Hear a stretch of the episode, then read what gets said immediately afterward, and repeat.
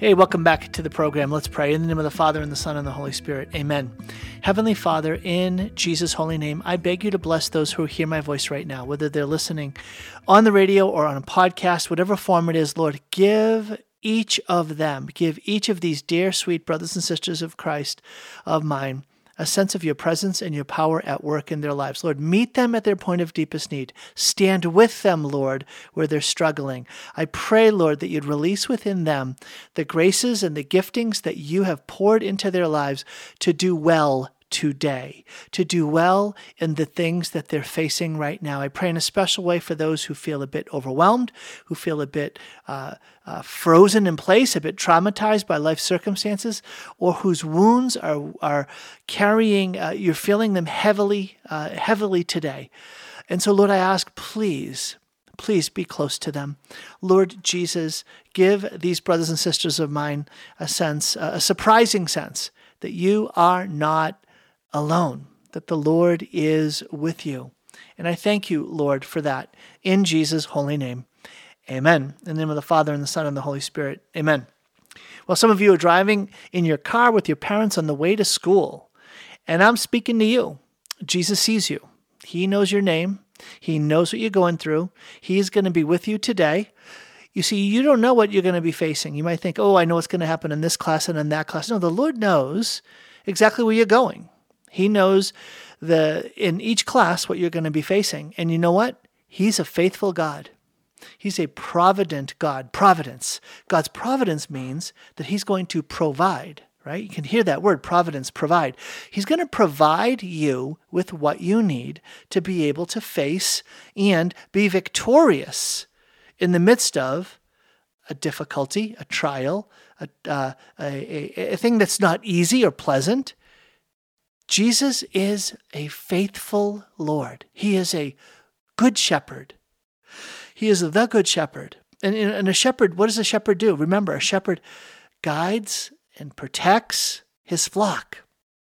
He knows them by name, he calls them by name. The sheep recognize his voice and they follow him because they know that he is going to lead them into green pastures where they'll be able to eat and if there are wolves that come and threaten the flock, he will put his own life at stake to drive away the enemy. That's Jesus and so much more. That's Jesus for you today and so much more. Jesus is a, a, a, living Lord. He's a glorified Lord. He just didn't live 2,000 years ago, but he continues to meet us today. And that's an incredible thing. He can meet you today in a way that you can sense his reality, his reality when you pray. So, you know, you hear, you hear a knocking, a knocking on a door today. Just when you hear a knocking on a door, wherever it comes from, however it happens, just remember this moment. Remember what I'm saying to you.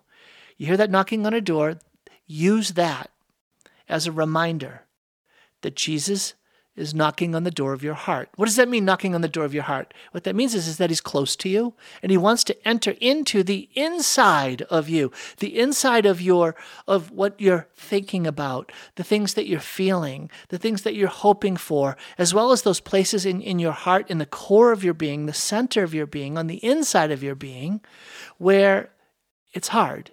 It can be confusing. It can be dark. You can feel lonely. You can feel cut off He's knocking.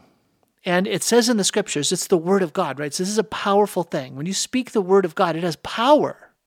It has power, it has the ability to break through obstacles that we aren't even realizing that are in the way from us having a greater sense of intimacy or nearness, our sense of connection, a living connection, a rich connection with Jesus Christ Himself.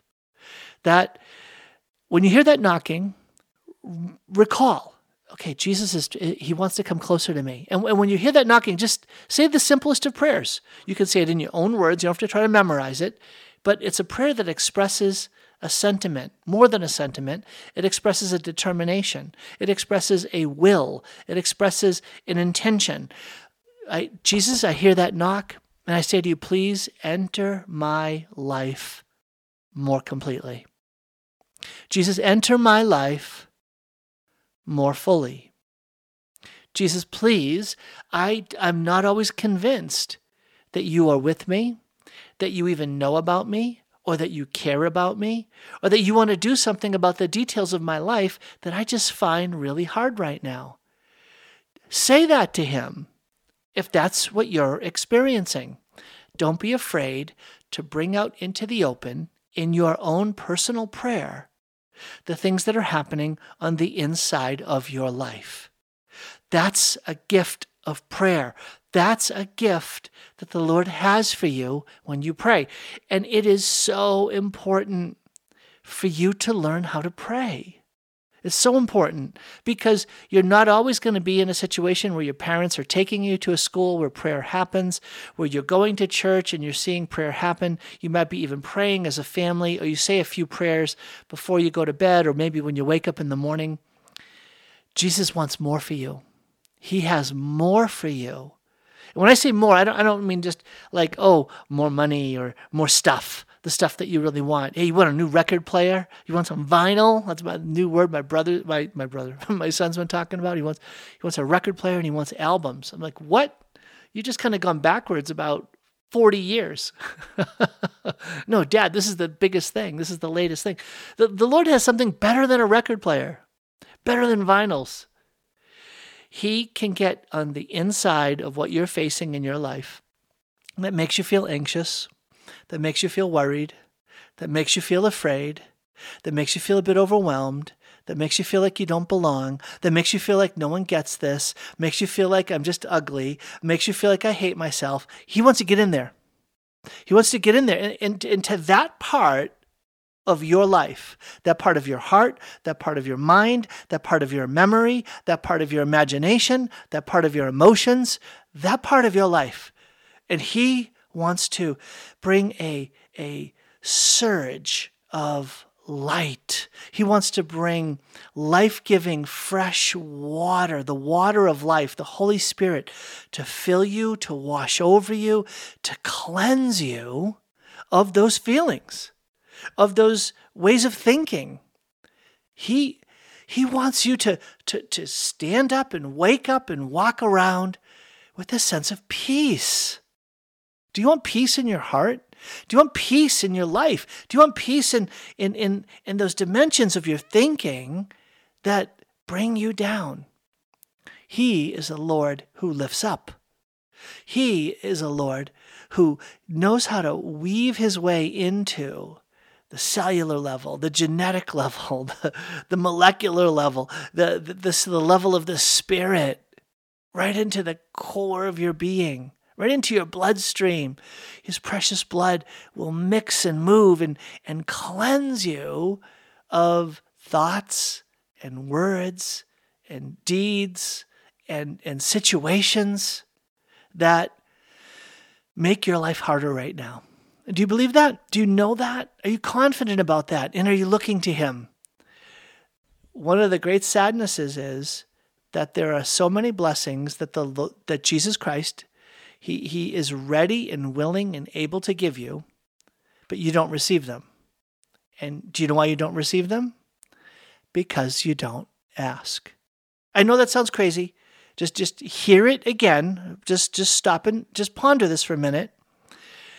Jesus Christ, who does see you, he, he is he is not just watching you at a distance, but he's with you. He's he's he's, he's with you in his nearness, the nearness of his love and his presence, and, and he wants to get on the inside, and he wants to release on the inside. He wants to release into your life peace that will crowd out confusion, light that'll crowd out darkness. He, he has joy that'll crowd out fear. He has trust that'll crowd out doubt. He has clarity that will crowd out confusion. He has strength that will meet you at those places where you feel weak and powerless. This is Jesus.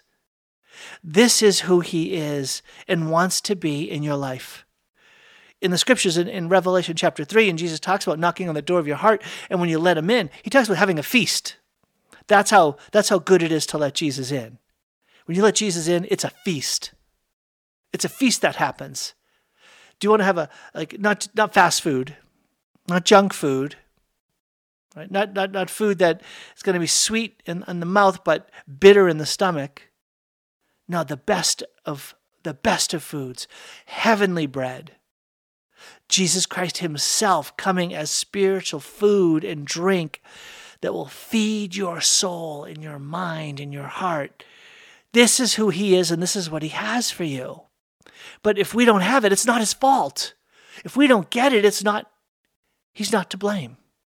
If we miss out on it, it's because we don't ask, seek, and knock. We don't ask and seek and knock. Did you hear that?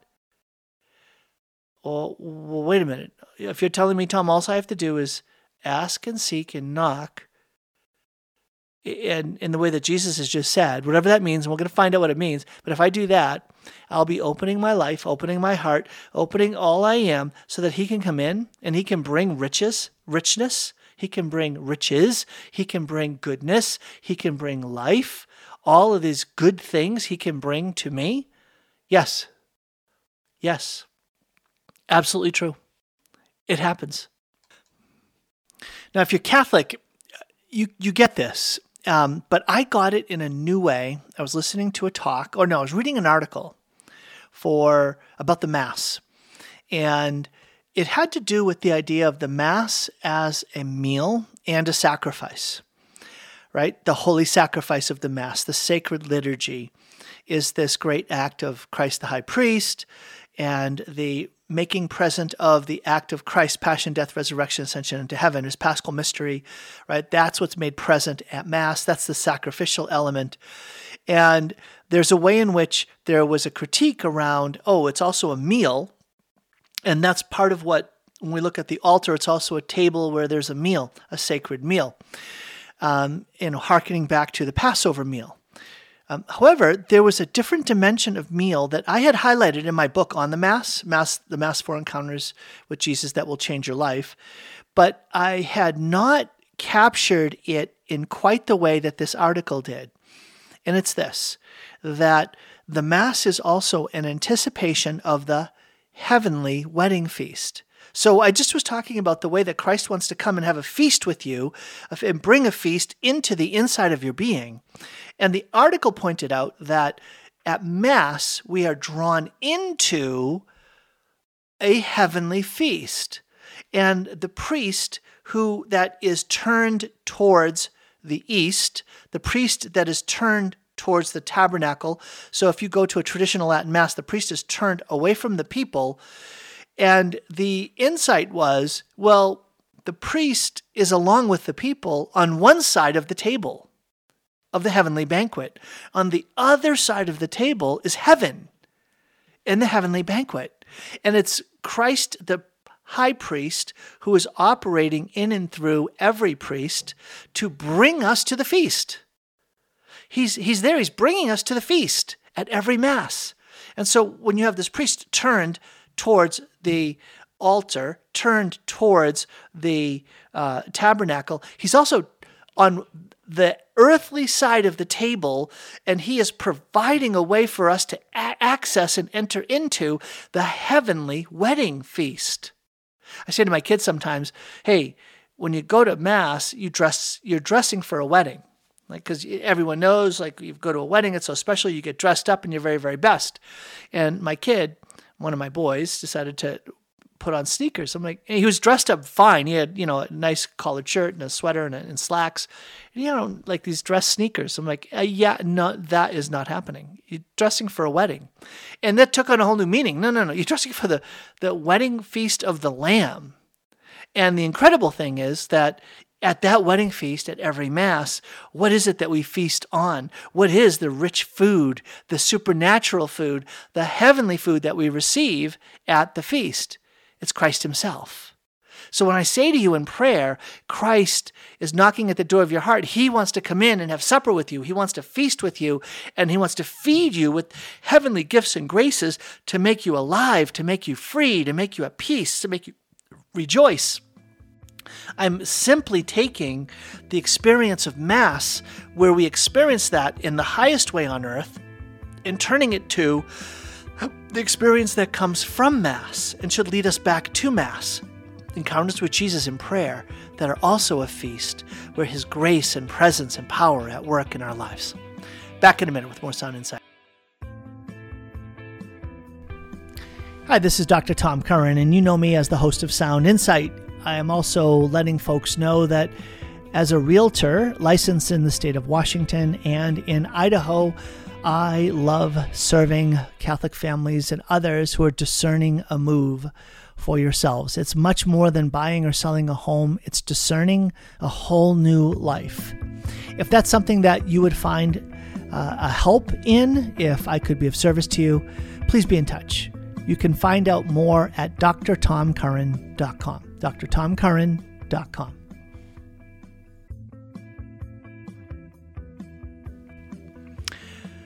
Welcome back to Sound Insight. This is Tom Curran. So, I began the first section of this program with a, a big word of encouragement. I, it's funny, I just felt led for some interesting reason.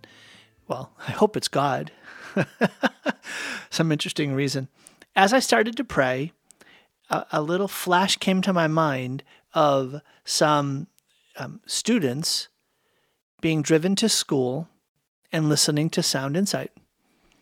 I have been told that uh, by a number of parents that when they're driving to drop their kids off at school, they'll turn on the radio and listen to me for a handful of minutes towards the beginning of the program. And I don't know why. It normally is not like prompted in my mind, but this morning when I was uh, putting together the program for this morning, and I got to the prayer, they came into my mind, and I had this little nudge, this little interior nudge that said, Talk to them.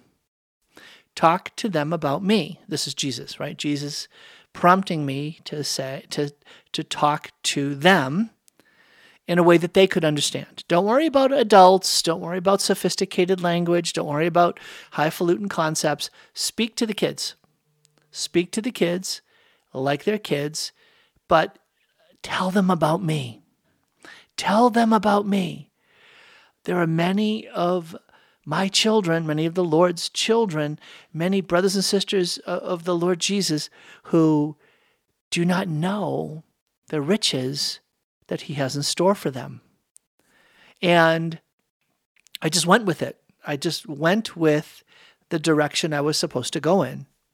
I, it, it's not on my, it was not on my um, on my uh, sheet, my my hand, my handout, my agenda, my what's the word I'm looking for? It, it wasn't on my uh, uh, my outline. Dang, that was a hard word. It wasn't on my outline for today. I've got my outline. I'm never going to get through it, but my outline was on asceticism and mortification. maybe maybe you're happy I didn't get to my outline yet.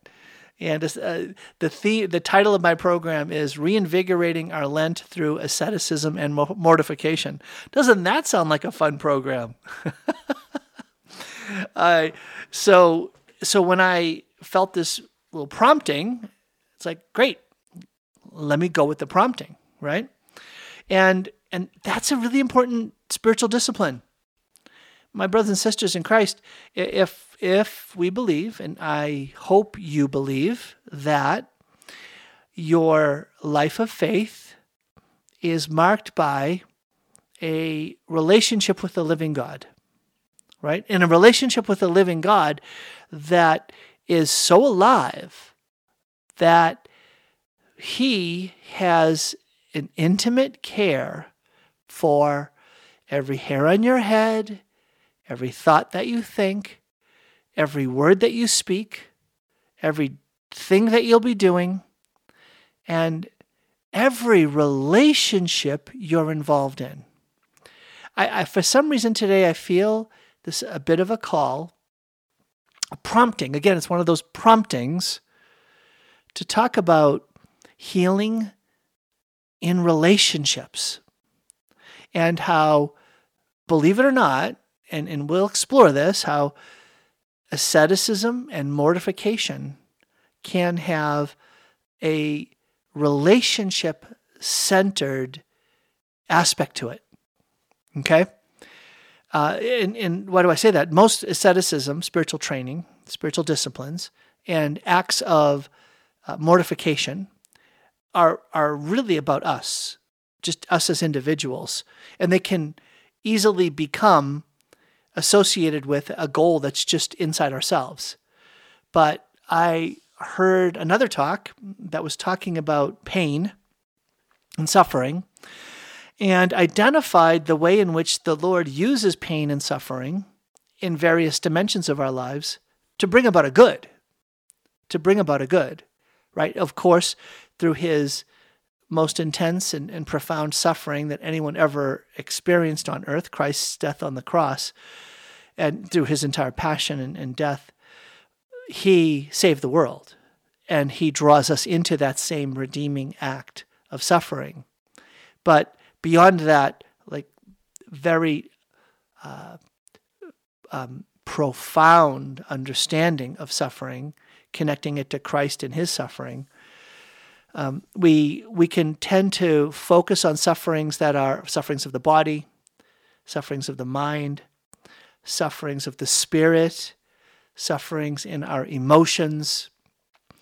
Well, I want to add to that sufferings from relationships. Relational suffering is often one of the, the biggest sources of the most profound suffering in our lives relational suffering. And that's the suffering that happens between a husband and a wife, between parents and children, between grandparents and grandchildren, and then between siblings.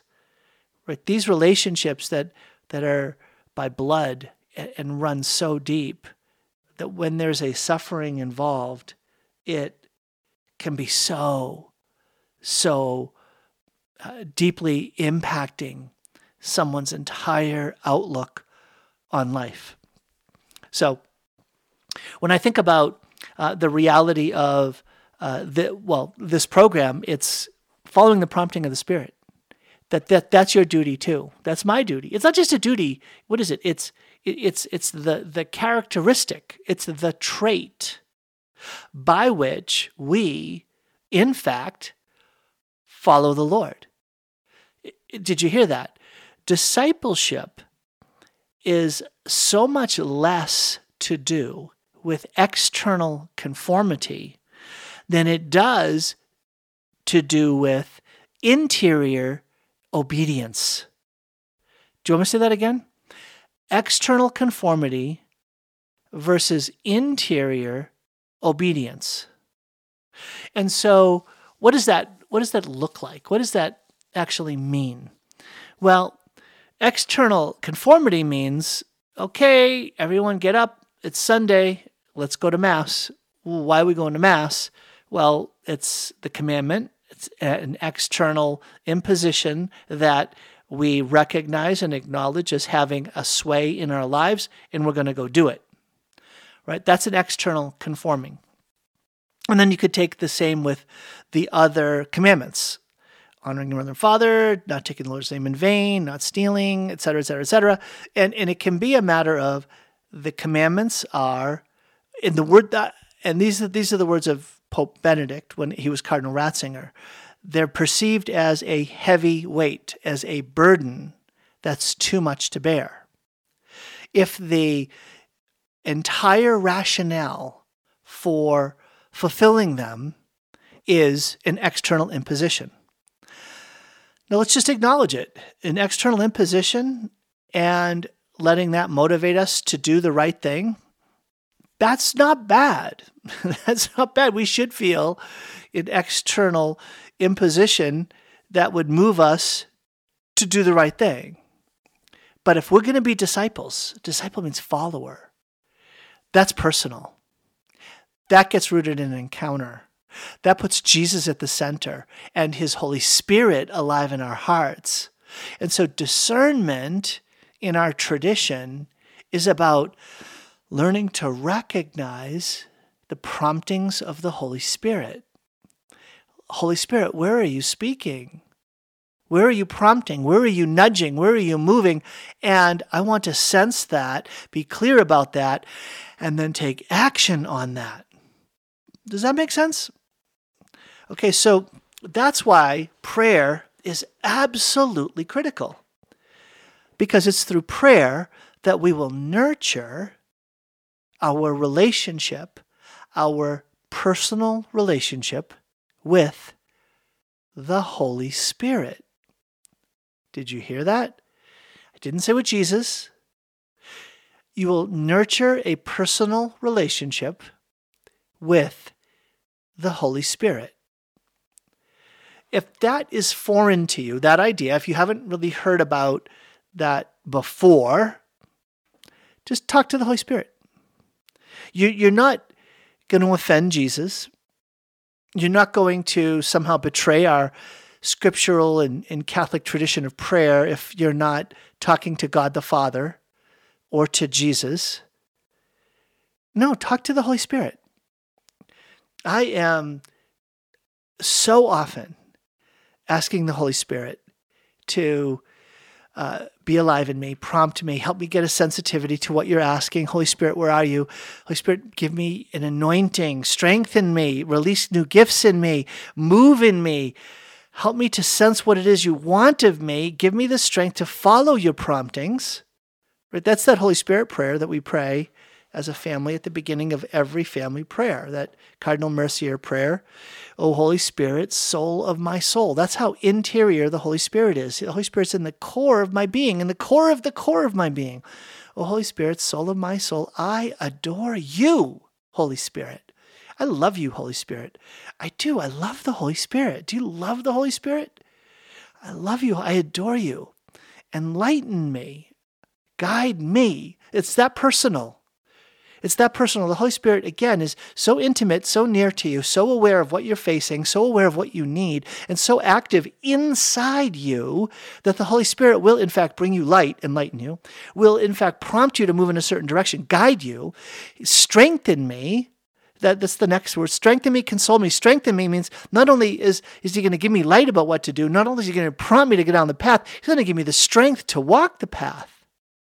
And then console me he never said it's going to be easy, but in following his promptings, I'm going to get a sense of consolation. I'm going to get a sense of confirming that, in fact, this is what the Holy Spirit wanted. This is what the Holy Spirit was, in fact, doing. It's a great way to refine your own capacity to discern. Strengthen me, console me, tell me what I should do. There we go. Who's the Lord? Who is the Lord? Who's the one that gets to decide and determine what happens next?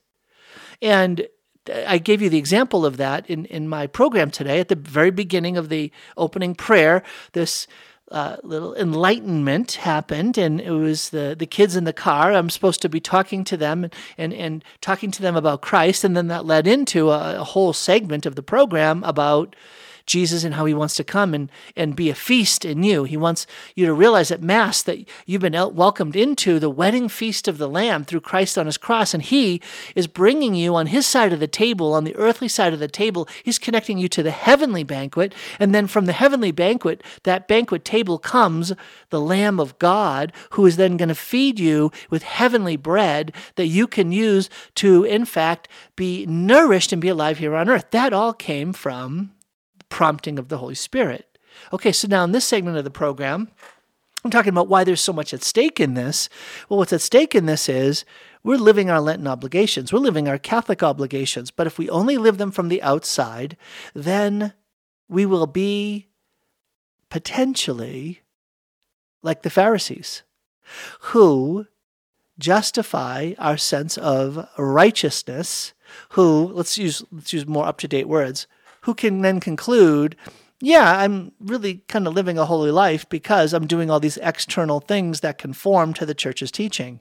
But do I have an intimate, personal, profound, life giving relationship with Jesus Christ?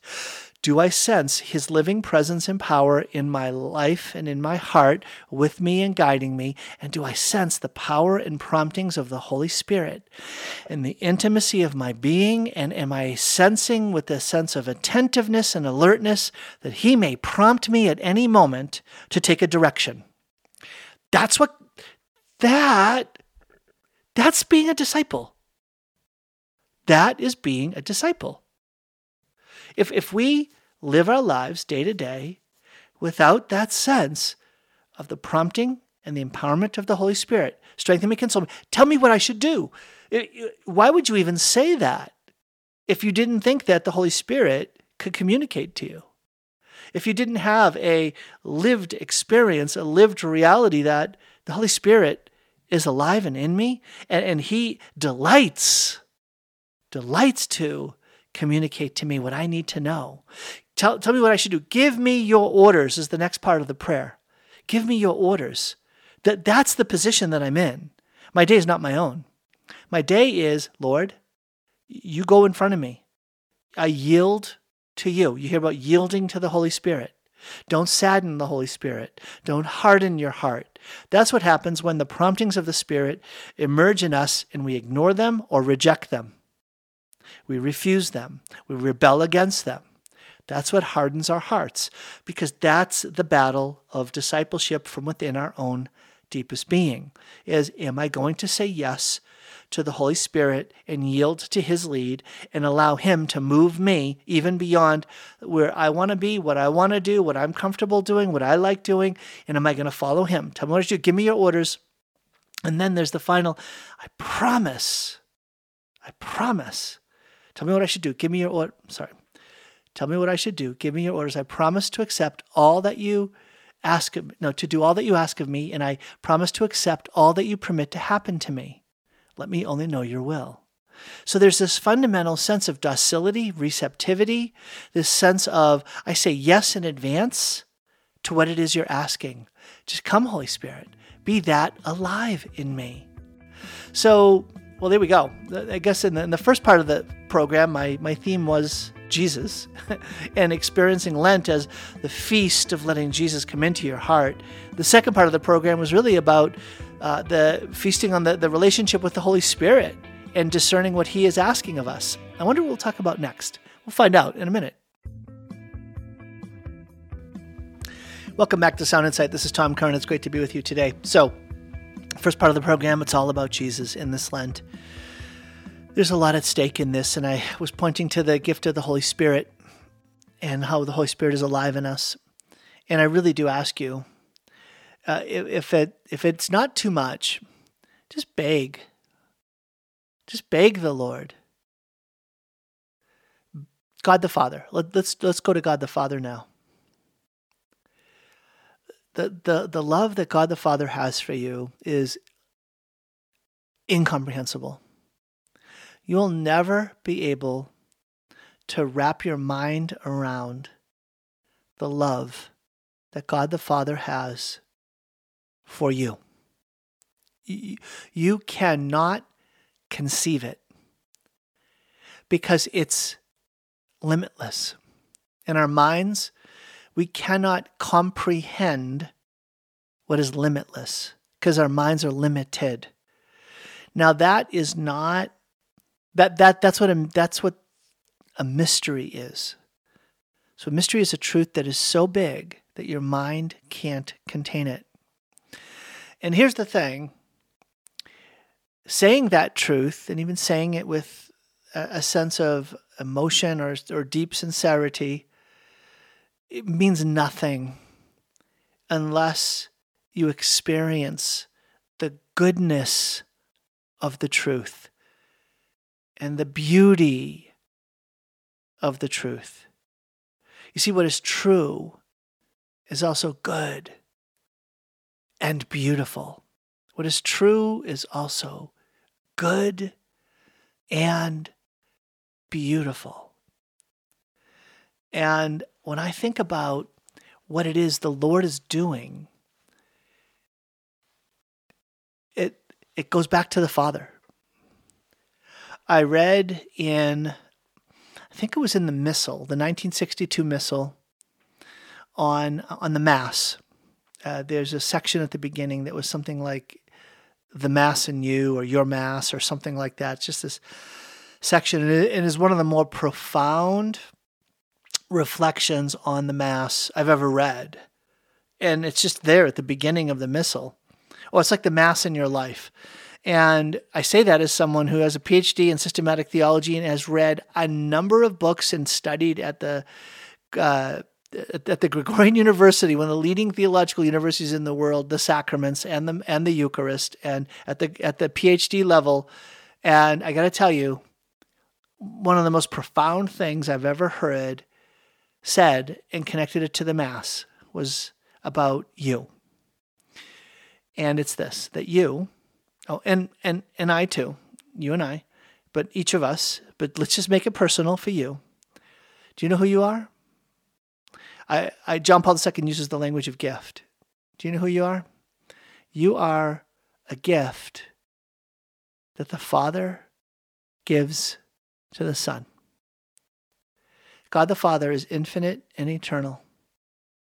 And the in, infinite eternal Father loves to lavish beautiful, glorious, perfect, uh, stunning gifts to give them to the Son. And you're one of them. That's how precious you are. That's how beautiful you are in God's eyes, the Father's eyes. He designed you. He designed you and all the particularities of, of what makes you you. And he said, Son, eternal Son of God, O perfect one, I give you this dear, sweet child to you. And Jesus, what does he do? He is born among us in order to take all of us all of creation, every single human being that is created in all of the history of the world, to draw them into Himself in order to present them with Him as, are you ready now? A gift to the Father. He's standing in front of you as He approaches the Father. You who have come from the Father as a gift to the Son is now, this is what's called reciprocity in the communion of persons. Sorry, I went to big language there for a minute.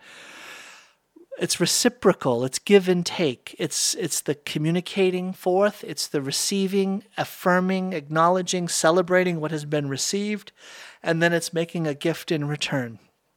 And Jesus forges himself as a gift to the Father, and he includes you and me in that gift.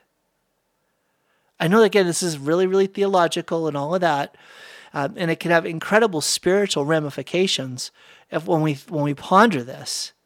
But it, it just comes down to that root of understanding the gift that you are in the eyes of the Father, the gift that He's given to the Son, and then the gift that has been redeemed and given back from the Son to the Father. You see, you think isn't it easy just to get lost in worldly ways of measuring our value, our importance, what our life means, who we are? It is so easy to settle for us clinging to an identity that is connected to our bank account, clinging to an identity that is ba- uh, that is connected to where we live, clinging to an identity that is based on our career, clinging to an identity that is based on our looks, clinging to an identity that is based on our connections, clinging to an identity that is based on our success, clinging to an identity that is based on measurable things in this world, clinging to an identity that is based on the shameful things we've done, clinging to an identity that is based on the harsh things that people have spoken to us and that have told us that we're nothing, clinging to an identity that is false, that's a lie. These are all lies.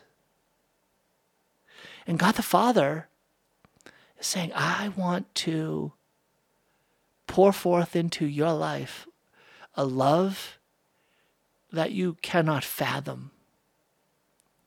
It's one of the reasons why I love the Divine Mercy Chaplet. I'm guessing that many of you are familiar with the message of Divine Mercy. St. Faustina, that sweet sister, uh, a contemporary of St. John Paul II, within a handful of miles from where he grew up. And he, St. John Paul II, said that he believes that one of the purposes, among others, but one of the reasons why he was raised to the pontificate was for the sake of bringing the message of divine mercy to the world. And part of that message, part of that message is about God the Father. God the Father as the ocean of mercy. God the Father of mercies. God the Father of mercy is the God the Father of favor, lavishing favor upon those who don't deserve it, inviting fresh starts and new beginnings with an encompassing love. Did you hear that word, encompassing? Encompassing means you're surrounded. And so, the message of divine mercy, one of the, the aspects of divine mercy is the sinner who is the furthest from God, who is the most rebellious, who seems to have no hope connected to him or to her because of the manifest rebellion that they're in, plunge them into the ocean of mercy. And when someone's plunged into the depths of the ocean, first of all, think about it. We often think, oh, plunged into an ocean. We think of, okay, you're there at the seashore and someone comes and and you push them into the water and they might fall in, they can stand back up and they can get out. No, no, no. I want you to try to follow, like just in your imagination. Uh, you get into a like a, a helicopter, right? and you go out into the ocean a thousand miles. There you are, a thousand miles out into the ocean that is now several miles deep, and it, you can't see any land from any direction. And you drop that person into that ocean. It's limitless, it's fathomless. You're completely encompassed. That was the revealed image in that, uh, in that message of divine mercy of who God the Father is an encompassing, merciful Father who's lavishing love upon us all. Back in a minute.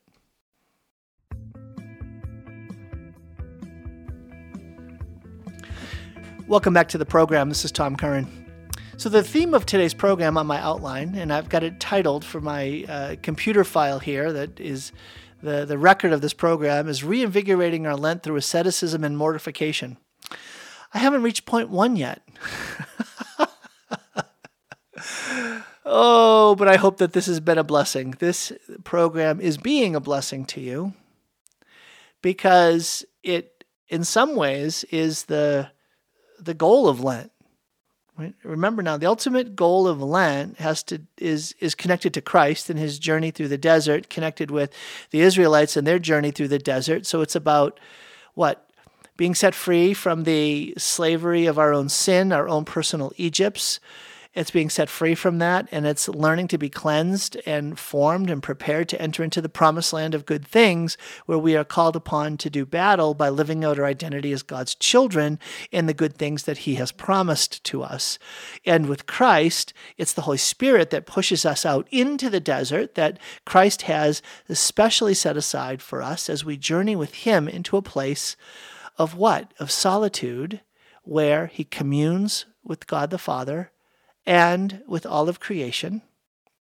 A peaceful coexistence with the animals. You might not have noticed that little detail in the um, in in the gospel account. I think it's in Mark, and and there also to face the temptations and the trials associated with the living in the uh, living in a world that is still under the dominion of the devil now it's been conquered by Christ, but in that moment in the desert, uh, you have the the temptations against what, right? Uh, this the world and the flesh and the devil, right? These these battles that that Jesus faces and overcomes, and gets us ready to be able to face spiritual battles and overcome them. And then what happens after the desert? He immediately starts his proclamation of the gospel, his public ministry. And, and that gets us to this, what Lent is all about, which is what? It's about being set free in order to be ready for. It's to be set free from in order to be set free for. He set us, setting us free from the world of flesh and the devil in our own lives through prayer, fasting, and almsgiving, so that we will be more radiant in our holy union and communion with the Lord, and Jesus will be more manifest in all every thought, word, and deed in how we live our lives, because the love of God the Father and His mercy is poured forth upon us, that the Holy Spirit is within us, moving us, and that Jesus Christ is shining forth. And oh, there we go again right back to the second reading from Ash Wednesday, 2 Corinthians chapter 5. We are ambassadors, as it were, God appealing through us. In Christ's name, be reconciled to God. He who knew no sin was made sin for us so that we might become the very holiness of God. My brothers and sisters, do not receive the grace of God in vain, for now is the time now is the day of salvation. Lent is a holy moment. It is a break breaking into our lives of this moment of grace. And once Lent is gone, it's gone. And then you move on to Easter. And so it's a holy moment of opportunity where the Lord is breaking in. And in breaking in, he wants to do some pruning, wants to uproot sin, uproot it, uproot it through penance, uproot stuff. Don't just get it forgiven by going to confession, but uproot it so that it doesn't have a stranglehold on our lives and it doesn't just keep reappearing. And to establish new spiritual disciplines so that the things that were maybe not sinful in our lives so much, but were weakening and diminishing the glory with which Christ was appearing through our lives, those things go away. And in fact, we bring in a more rigorous, invigorating spiritual discipline so that Christ will shine forth in our lives more fully. And so, if we are fasting from the use of our smartphones so much, guess what? At the end of Lent, you don't yeehaw go all back in on the use of your smartphone. But maybe, in fact, you have a new habit established in your life, and it's like, you know, Thank you, Lord, for the gift of Lent. I have been set free from my need for the smartphone. Not nearly now am I going to be uh, drawn back into using it the way that I have. You could do the same thing with you know, whatever, video screens, or you could do it with regards to how I'm spending my time. Am I binge watching TV versus reading a good book versus being quiet in prayer versus seeking the Lord in adoration versus taking time to be in fellowship with other men or women or couples groups, uh, being more, uh, uh, what, alert to the idea of stewardship I've got one life to live, and Lord, am I using it for the purposes for which you have created, or am I doing my own thing with the time that you have given me? And so that's really the key here. The key is us remembering that Lent is about us shining forth as ambassadors for Christ, God appealing through us. In Christ's name, be reconciled to God. That that's why we're doing what we're doing. I'm not just giving up stuff for Lent for the sake of giving stuff up for Lent. I'm not just giving up stuff for Lent because it's some kind of external imposition. The church says I've got to fast on Ash Wednesday and Good Friday and abstain from meat on the other Fridays and, and then take up some form of prayer, fasting, and almsgiving. If I'm only doing that as an external obligation, I am barely a beginner, but I'm not yet a disciple. Disciple is personal. It's Jesus centered. It's Jesus focused. It's spirit motivated. It's glorifying the Father, right? It's Trinitarian. It's, it's personal. It's that or it's nothing. Well, maybe it's not nothing, but it's certainly deadening. It's hard. It's like, I, I don't, honestly, I, I don't know two things. I don't know how people go live day to day with the stresses, pressures, anxiety, depression, sadness, confusion, and feeling overwhelmed by life circumstances without Jesus Christ in their lives. I really don't know how they do it. Because of the amount of relational suffering, because of the amount of internal woundedness and brokenness, because of the, the way in which we become bound up by sin and we get stuck in our sin and we feel terrible about it and we have to deaden that part of our feelings in our conscience in order to be able to continue on. What a terrible, terrible life. It's horrible. Do you feel that? Do you do you ever think about that? Do you ever wonder about that? The, the, what folks that are lacking in a vital, vibrant relationship with Jesus Christ, what they don't have is joy and peace, freedom, and a sense of communing love that, that leads them to, to a meaningful, purpose filled way of living their life. Those aren't just words, those words mean something. And if you have those things that are part of your life, even in some degree, it's because of your connection to God that's living your connection to God the Father through His Son, Jesus, and the Holy Spirit. Maybe you don't even use any of that language. But if you have those elements of faith, hope, and love alive in you, that sense of God alive in you, what a gift. Now nurture it. That and that's the second part. How do people, how do people who are Catholic or Christian, but just let's just say Catholic right here. If, if we're Catholic, and and we say, what's the easiest way for us to grow in faith? It's, it's probably by doing something like uh, maybe it's listening to a talk or listening to a radio program, right? And being, being able to have religious conversations about stuff. You know what's harder? Praying. Praying quietly. Battling against distractions. Battling to be focused. Humbling ourselves. Uh, crying out to the Lord for the grace to go deeper. And making room and making sacrifices to make even more room to actually grow in our faith through prayer.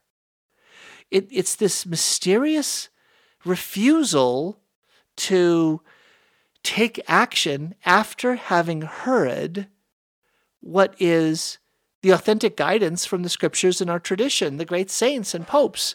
So it's like, pray every day, pray for an hour a day. What are you waiting for? Carrie said that to me on the way home uh, uh, last night. We were at an event and uh, she's been doing this um, like Bible study. It's like a faith study, and uh, like eight or nine of the eleven women were there at the event we were at last night.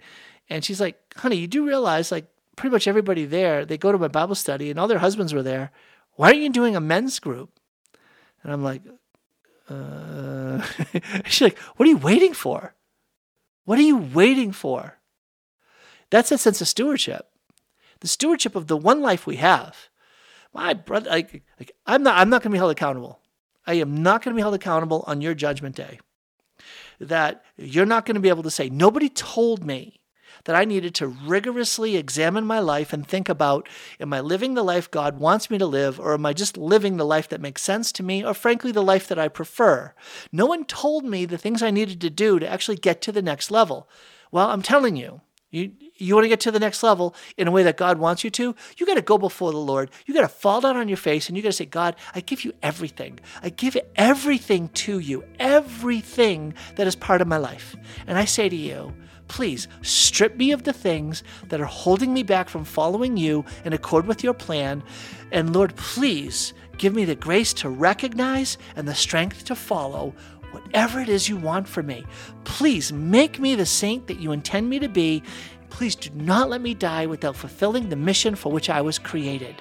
And you keep praying that until things start breaking loose. That's my humble suggestion. All right, I'm against the end of my program. Join me tomorrow for more Sound Insight.